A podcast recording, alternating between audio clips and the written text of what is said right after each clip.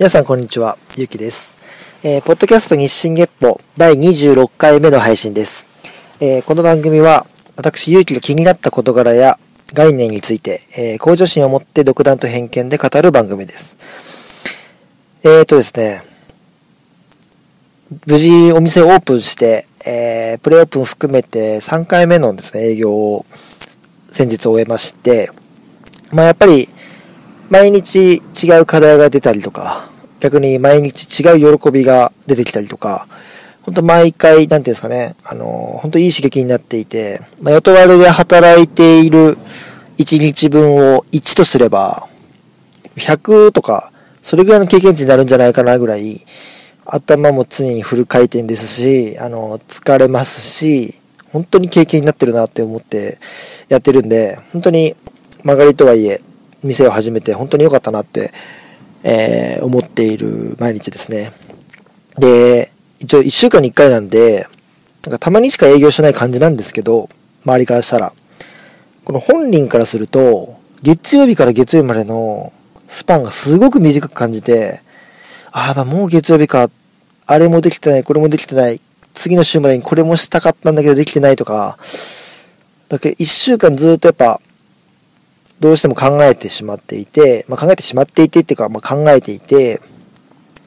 あれもできてない、これもできてない、バタバタなんで、もう、もっと時間が欲しいぐらいな感じなんで、これも逆に、オープンして毎日営業するようなお店だったら、もっと頭パンクするんじゃないかなっていう感じで、1週間、1週間って、今、時間を考え、あのー、時間と向き合ってる感じなんですけど、あとごめんなさい、今日ちょっとですね、あのー、家で収録できる時間がなくて、えー、用事と用事の間に車の中での収録になるので、ちょっとたまに車の音とか、バイクの音とか、ちょっと、えー、聞き苦しい音が入るかもしれないですけど、ちょっとそこだけご了承いただければと思います。まあでも本当にね、あの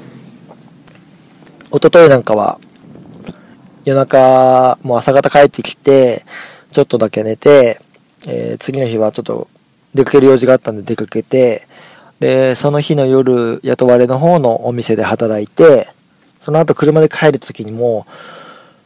本当に眠すぎて、これ車で運転したらやばいと思って、で、駐車場で寝てから、ちょっと仮眠してから家帰ろうと思ったら、3時間半ぐらい寝ちゃって、もう普通に寝てんじゃんっていうぐらい寝ちゃって、結局またそれで朝方帰るっていう、まあちょっとなんか、きつい日もありますけど、まあでも楽しくやれてるんで、あの、頑張りたいと、引き続き頑張りたいと思います。そんな中でですね、今日はあの先週ちょっと、えー、予告した通り、カツオ食堂という、えー、猫まんま専門店ですね、曲がりでやっているお店がありまして、あのー、それに、そのお店についてそのオーナーの女性についてちょっとお話ししたいと思うんですけども、まずですね、皆さんあのご存知、さかなクンっているじゃないですか。さかなクンってもう魚の知識がすごくて、で、ちょっと変わっていて、まあ、要は魚の知識ね、教授ですからね、大学の。あの、魚の知識すごいですけど、要はあれぐらいちょっとキャラの濃い、えー、女性がいたとして、その女性がもうほんとカツオが大好きでもカツオになりたいとか カツオのためだったらもう時間どんだけ割いても全国飛び回るぐらいの人がい、まあ、いるわけですよ、実際に。いたとしてって言おうとしましたけど、いるんです。で、その方が、えっ、ー、と、カツオちゃんって呼ばれているニックネームを持つ、えー、長松舞さんって確か言うんですけども、その方が、今31、1歳ぐらいですかね、あの、の方なんですけど、すごくね、あの、なんですかね、ミスなん、なんとかとかっていう選ばれるぐらいの美人さんなんですけど、普段その営業中は、あの、もう、鉢巻きして、あの、T シャツの柄には、あの、カツオ100%って プリントされているようなシャツを着ているので、なんかそういうあ、すごい、なんか、綺麗ですね、色っぽいですね、みたいな感じではないですけど、その営業中は。本来は多分すごい美人で、ちゃんとした格好をすればすごい綺麗な方なんだろうなっていう。でも、ね、ディスってるわけじゃないですよ、これは。もう本当に活動に集中してる方なんで、そういう、なんつうんですか、美人女性が作る猫まんまですっていう感じで売ってないんですっていう、いい意味での紹介なんですけど、要は、本当にカツオが大好きで、で、鰹節をご飯に乗せて醤油をかけて食べるっていうその猫まんまですよね。を、だけを置いている店をやってるんですよ。もうこの時点で結構すごいと思うんですけど、僕猫まんまだけで勝負するってすごいなって思っていて。で、まあ、そこの売りは、まあ、猫まんまなんで、鰹節なんですけど、何がすごいってかっていうと、オーダーしてから削るんですよ。カンナで。で、絶対要は、全員入ってくる人、全員猫まんま頼むことが分かっているんですけど、削りたてを提供したいという思いで、ちゃんとオーダーが入ってから削るんですよね。で、一生懸命こう、うっすーって、細い腕を駆使して、こう削るわけですよ。で、本人曰く、あの、精神状態が落ち着いている時に削らないと美味しく削れないと。えー、昔に失恋した時に、直後に削ったら、もう全然人に食べさせられるような鰹節にならなかったと。で、それ以来、えー、営業前には必ず自分が、あの、精神衛生上、いい状態が作れるように、えー、メンタルケアをしながら営業に臨むっていうところを気をつけてやっているっていうぐらい、繊細なレベルで削っているんですよね。で、1日50食ぐらい限定なんですけど、えー、その50食っていうのも、在庫の問題ではなく、えー、50食以上やってしまうと、もう腕が疲れて握力もなくなって、美味しく削れないっていう。そこもやっぱこだわってやってるんですね。で、まあ、あのー、検索していただければすぐ出てきます。あのー、最近メディアにもよく出ていまして、うんと、ラジオとかテレビとか、あの、出ている方なので、知ってる方もいるんじゃないかなっていうぐらい、あの、もう今は有名な方になりつつあるんですけども、と言っても、たまたまそのテレビを見た人とかラジオを見た人、聞いた人じゃないとやっぱり知れない存在だと思うので、知ら、もちろん知らない人が多いと思うんですけど、これを機にあの調べてもらえればいっぱい多分記事出てくるんで、調べてもらうと 面白いと思います。えー、渋谷の、うん、渋谷と表参道のちょうど真ん中ら辺ちょっと渋谷寄りぐらいですかね。あのー、子供の城があったあたりのエリアで、えー、夜はバーをやっているお店のお昼だけを借りて、まあ朝からですね、あのー、そのカツオちゃんは営業しているんですけども、朝9時ぐらいからですね。で、インスタグラムとかフォローしてもらうと、営業時間が、あのー、常にプロフィールのところにあるので、まあ、行こうかなって時に、ちゃんとその、インスタグラム見てから行けば、まあ、間違いなく営業している日がわかるかなって思うんですけども、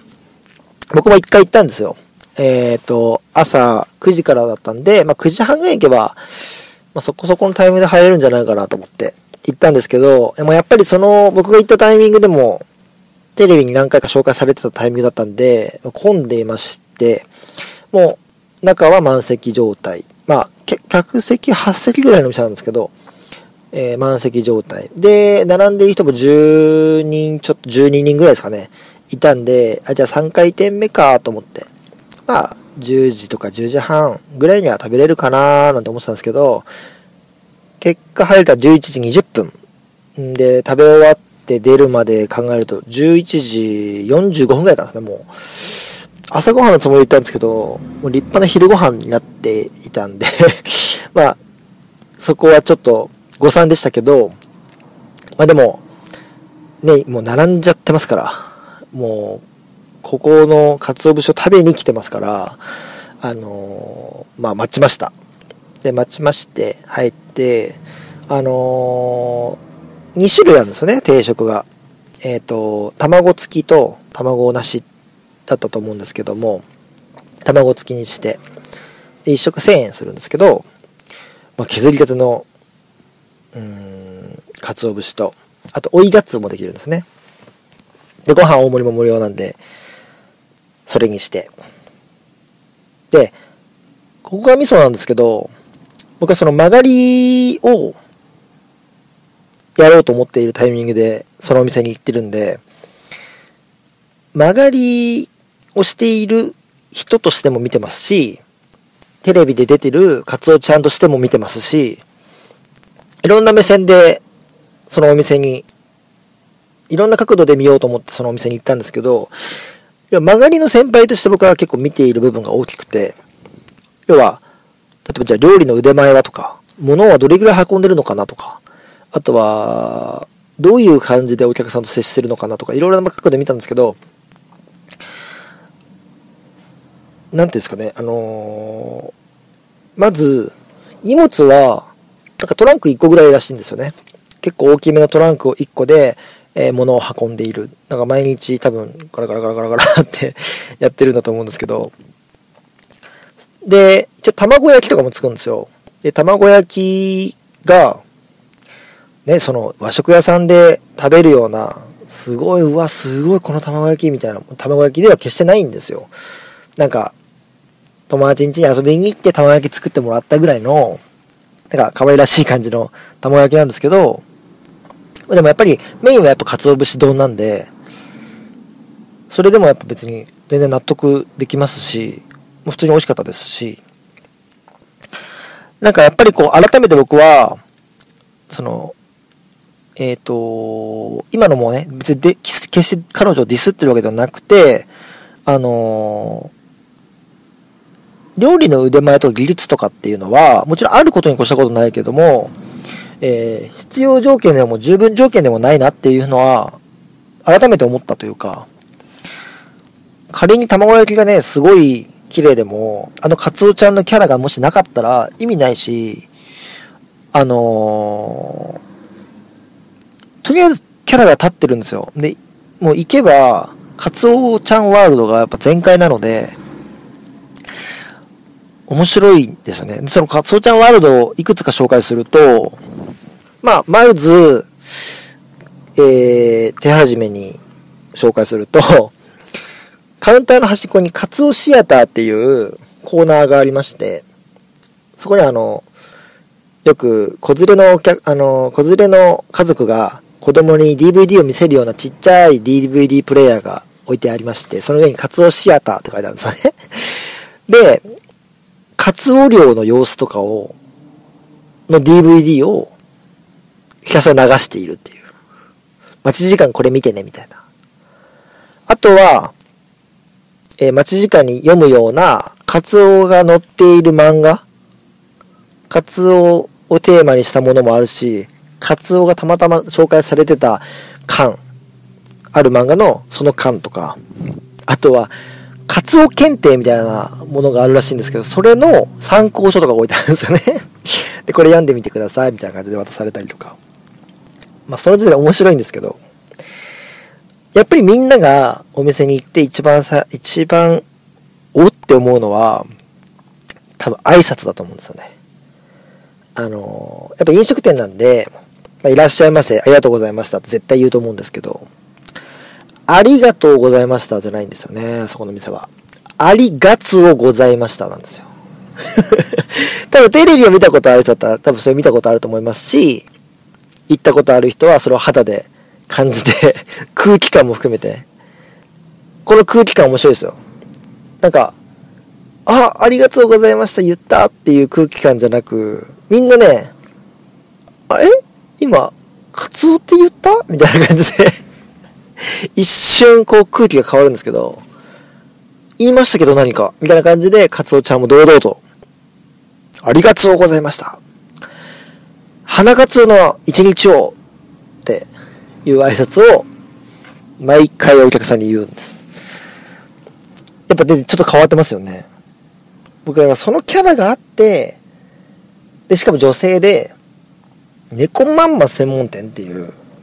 インパクトあることが続いてるわけですよね。紹介するだけで。もう今の紹介だけで、お店の紹介になると思うんですよ。カツオちゃんと呼ばれる女性が、えー、曲がりで、えー、かつお節専門店、かつお節丼専門店をやっています。だけでもそのお店の人となりがもう紹介できちゃうっていう。で、よく飲食店って、あの、文章で言うと、一行で紹介できる、えー、ように、その紹介文を考えなさいってよく言われるんですよね。で、僕は一応、えー、日本ワインが飲めるカフェっていう風に説明できるようにしてるんですけど、やっぱインパクトで言うと、ね、日本ワインって別にインパクトそこまであるかって言ったらないと思うんで、日本ワインにアンテナ張ってる人からしたら、あ日本ワイン手軽に飲めるとこあるんだって思いますけど、やっぱカツオ食堂のその、キャッチーなインパクトには、到底及ばないと思うので、まあ、もちろん、そのキャッチーな紹介に、釣られて僕も行ってますしね。すごくね、あの、面白いお店なんで、そして面白いカツオちゃんなので、機会が作れそうな方はぜひね、行ってみていただきたいと思いますけど、まあね、今ね、その曲がりっていうものがやっぱ流行り出しているというか、あのー、やっぱり飲食店を一からこう自分で借金したりとか、お金貯めたりとかして、えっ、ー、と、まとまった金額を支払っていく、まあ、支払いながら営業を始めていくっていうのは、かなりリスクもありますし、しんどいんですよ。で、やっぱり、飲食店で働いている人の多くはいつか独立しよう、いつか独立しようってやっているんですけど、独立のタイミングがわからないまま、えー、雇われで終わっていくっていう人も多いですし、無理して独立して失敗してしまってっていう人もいますし、なかなかそのハードルっていうのが、うん、高いんですよね。で、やっぱりその、まあ、商売ですから、努力が全て報われるわけではないっていう、まあ、あの、ある程度、うん、自分が予期しない魅力っていうものが発揮されたり、逆に発揮できなかったりして、え売れたり売れなかったりっていうのがきっとあると思うので、そういう部分ではですね、あのリスクがない形っていうの、独立の形っていうのは、何かしらであった方がいいんじゃないかなって僕は正直思っていて、で、ちょっと前までは、自分がお店を持って安定で、安定して営業できるようなお店を作って、えー、そこに独立したいっていう人を集めていくことで、自分が出資者とかになって、任せてみるとかね。そういう方法をやったりとかしながら、人を育てていくっていうことも視野に入れて自分が独立したいなって考えてたんですけど、結局出資してしまうと、なんか、うーん、本当に自分の店なのかなっていう。人から出資してもらってやるって。あの結局、や、なんだろう、手のいい雇われというか、うーん、多分お金出す側も、もっとこうした方がいいな、ああした方がいいなって思っても口出したくなると思いますし、あの、逆に借りる側もね、その、多少甘えてしまったりとか、本当の意味で自分の店になるのって、うん、いろいろな条件が揃ったりとか、一部の人間だけなのかなとか考えると、少しなんか、腑に落ちない部分があったんですよ。だけど、この曲がりっていうのを、まあ僕の友達が、全然違う業界で、あの、美容の業界で、あの、あ、曲がりじゃないですね。あの、なんですかね。レンタルルームみたいなところで、週に2回だけ営業してたみたいなことを聞いて、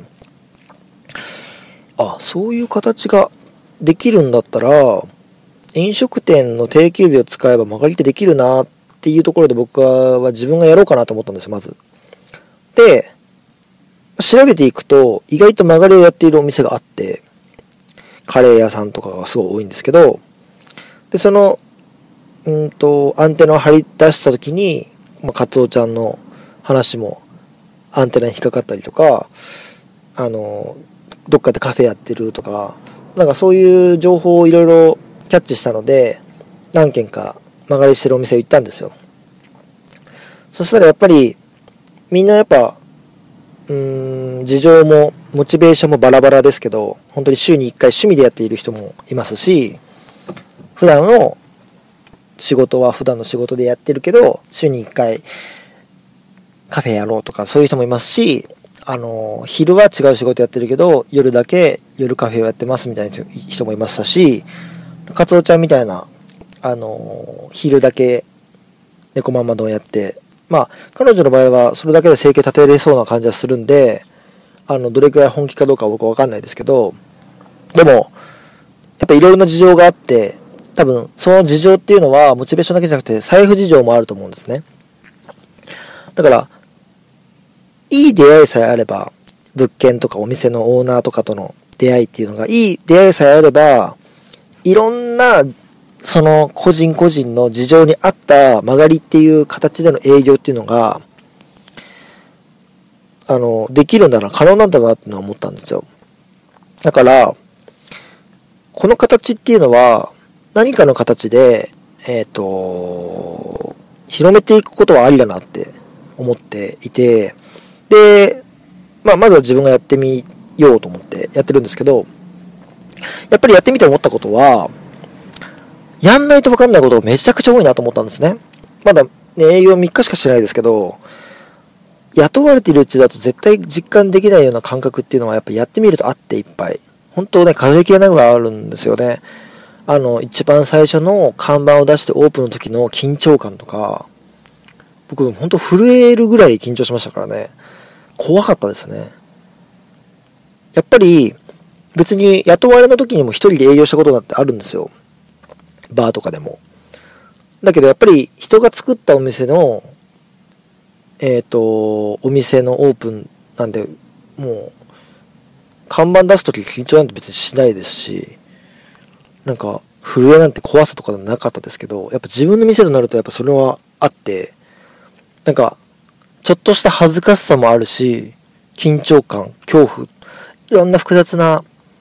感情がこう複雑に絡み合って、なんとも言えない、なんですかね、もう、胸が締め付けられるような感覚というか、緊張感がすごいあって、まあそういう感覚とかももちろん自分でやらないと絶対わかんないですし、やっぱり、一言、あ、これ美味しいですねって言われた時の喜びっていうのも、もう何十倍もやっぱ嬉しいですし、なんかやっぱね、こう自分でやらないとわかんないことってあると思うんで、やっぱね、一回そういうスモールスタートっていうか、リスクの少ない形での営業っていうのを経験して、あの、店作りに反映させて、じゃあいざ自分の店、えー、じゃあね、何百万か借金するかもしれないけど、それをいざ自分の店ってなった方が、まあ、お金借りる時の説得力も増すと思いますし、その家族とか、周りの納得具合も多分違うと思うんですよね。だから、僕はこのステップを、まあ、ステップ1として、2、3、4、5って階段を進めていきながら、その曲がりっていうものが、一つの、うーん、プロセスとして、選択肢としてありなんだよってところを、こう証明していきたいなと思うんですよね。で、その中で、まあ、今、曲がりっていうものをやっている人の中で、一番今ちょっとね、カリスマ的な感じになってる、カツオちゃんの話をしたいなと思って、はい。あのー、カツオちゃんの話をしたんですけど、本当ね、あのー来年には海外でやろうかななんて彼女は言ってましたけど、曲がりの良さっていうのはやっぱその手軽さっていうのもあるんで、1年間借りて期間限定とかもできますし、やっぱ普通の飲食店だとできないので、1年だけやろうなんてできないんで、1年間だけやって他の地域にでやってみるとか、海外行ってみるとか、そういう自由度ももちろんあるし、リスクも少ないし、なんかいろいろな発信力さえあれば、多分どこでやってもできるんでしょうしね。だかげ、今のこの SNS とかがあるこの今の時代には特にあった形なのかなって思うんですよね。ただ、いろんな部分、特に法律関係の部分で、まだまだそういうところにこう、追いついてないので法律が。まあそういうところがもっともっと整備されていけば、あのー、そういう選択肢っていうのはどんどん増えていくんじゃないかなと。で、逆に自分がね、いざ曲がりを卒業して自分の店を出すってなった時に、えー、人の曲がりをね、応援できるようなオーナーになっていけば、いいサイクルがこうできるんじゃないかなと思うんで。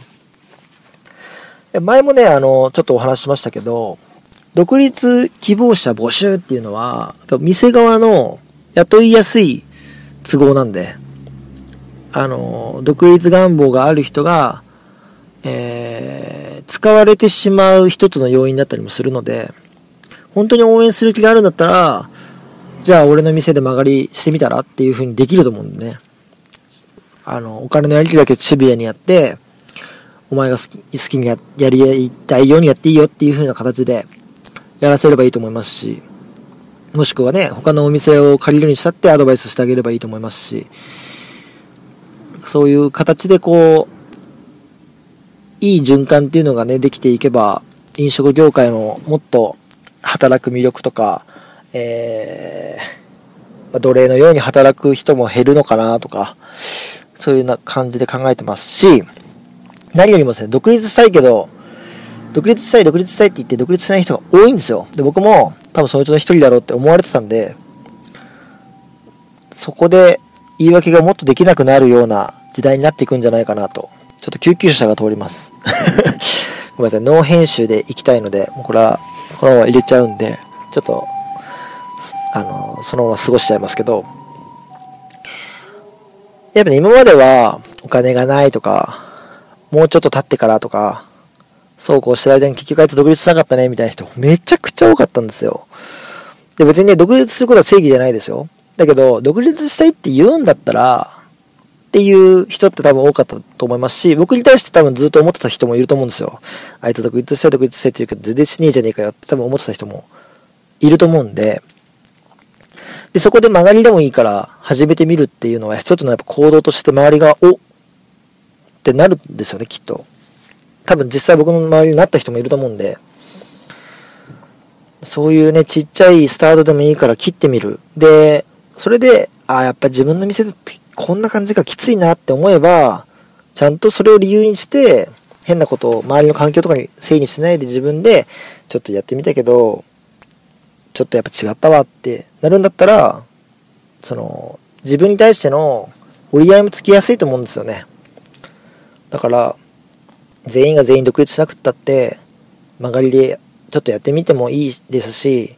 いろんな形で試して、うん、自分に合う形、自分が人生でどういうふうに生きていきたいのかっていうのを考える機会としても、僕はすごいいい場になって今後になっていけばいいなと思いながら曲がり営業を始めているので、そういうところをどんどんどんどんこれからも発信していきたいなと思います。いつかなんか本とか出したいですね。まあ本出して売れるような人になれば書きたいですね。この曲がりをやるにあたっての話とかもね。そんな感じで。ちょっと後半はね、自分の話になっちゃいましたけど、あとは今後の飲食業界の話になっちゃいましたけど、ぜひあの、カツオ食堂、行けたら行ってみてください。あの、普通に美味しいですし、貴重な体験ができるいいお店だと思います。というわけで、カツオちゃんの紹介でした。えー、っとですね。いつも通り、えー、メールを募集しています。なかなかね、メールをいただく機会がないんですけど、あの、負けじとメールアドレスは告知し続けていきます。ぜひ、メールください。メールアドレスは日進月歩アットマーク gmail.com。えー、綴りは数字で24、えー、英語の小文字で GEPPO、アットマーク G gmail.com です。テーマに関する意見などの投稿、ご意見、えー、感想、リクエスト、その他相談とか、あとはいろんなリクエスト、何でもいいです。あの、リクエスト2回言っちゃいましたね。送ってください。またツイッターもやってます。えー、yuuu あ、ごめんなさい。yuuuuki アンダーバー1009です。えっ、ー、と、来週のテーマなんですけど、えっ、ー、と、スカイラークの創業した横山さんって方がいらっしゃるんですけど、ちょその方についてお話ししたいと思います。あの、カンブレ宮殿とかを毎週見てた方だったら、えっ、ー、と、今年の5月、6月ぐらいですかね、横山さんの回が2回あったんですけど、その回、えー、見ればね、あの方の凄さっていうのは多分わかると思うんですけど、その辺の話も交えつつ、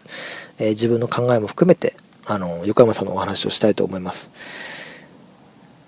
しばらくね、飲食系が続くかもしれないですね。はい。という感じですかね、今日は。はい。えー、というわけで、今日はこの辺でお時間となります。お相手はゆうきでした。また来週、さよなら。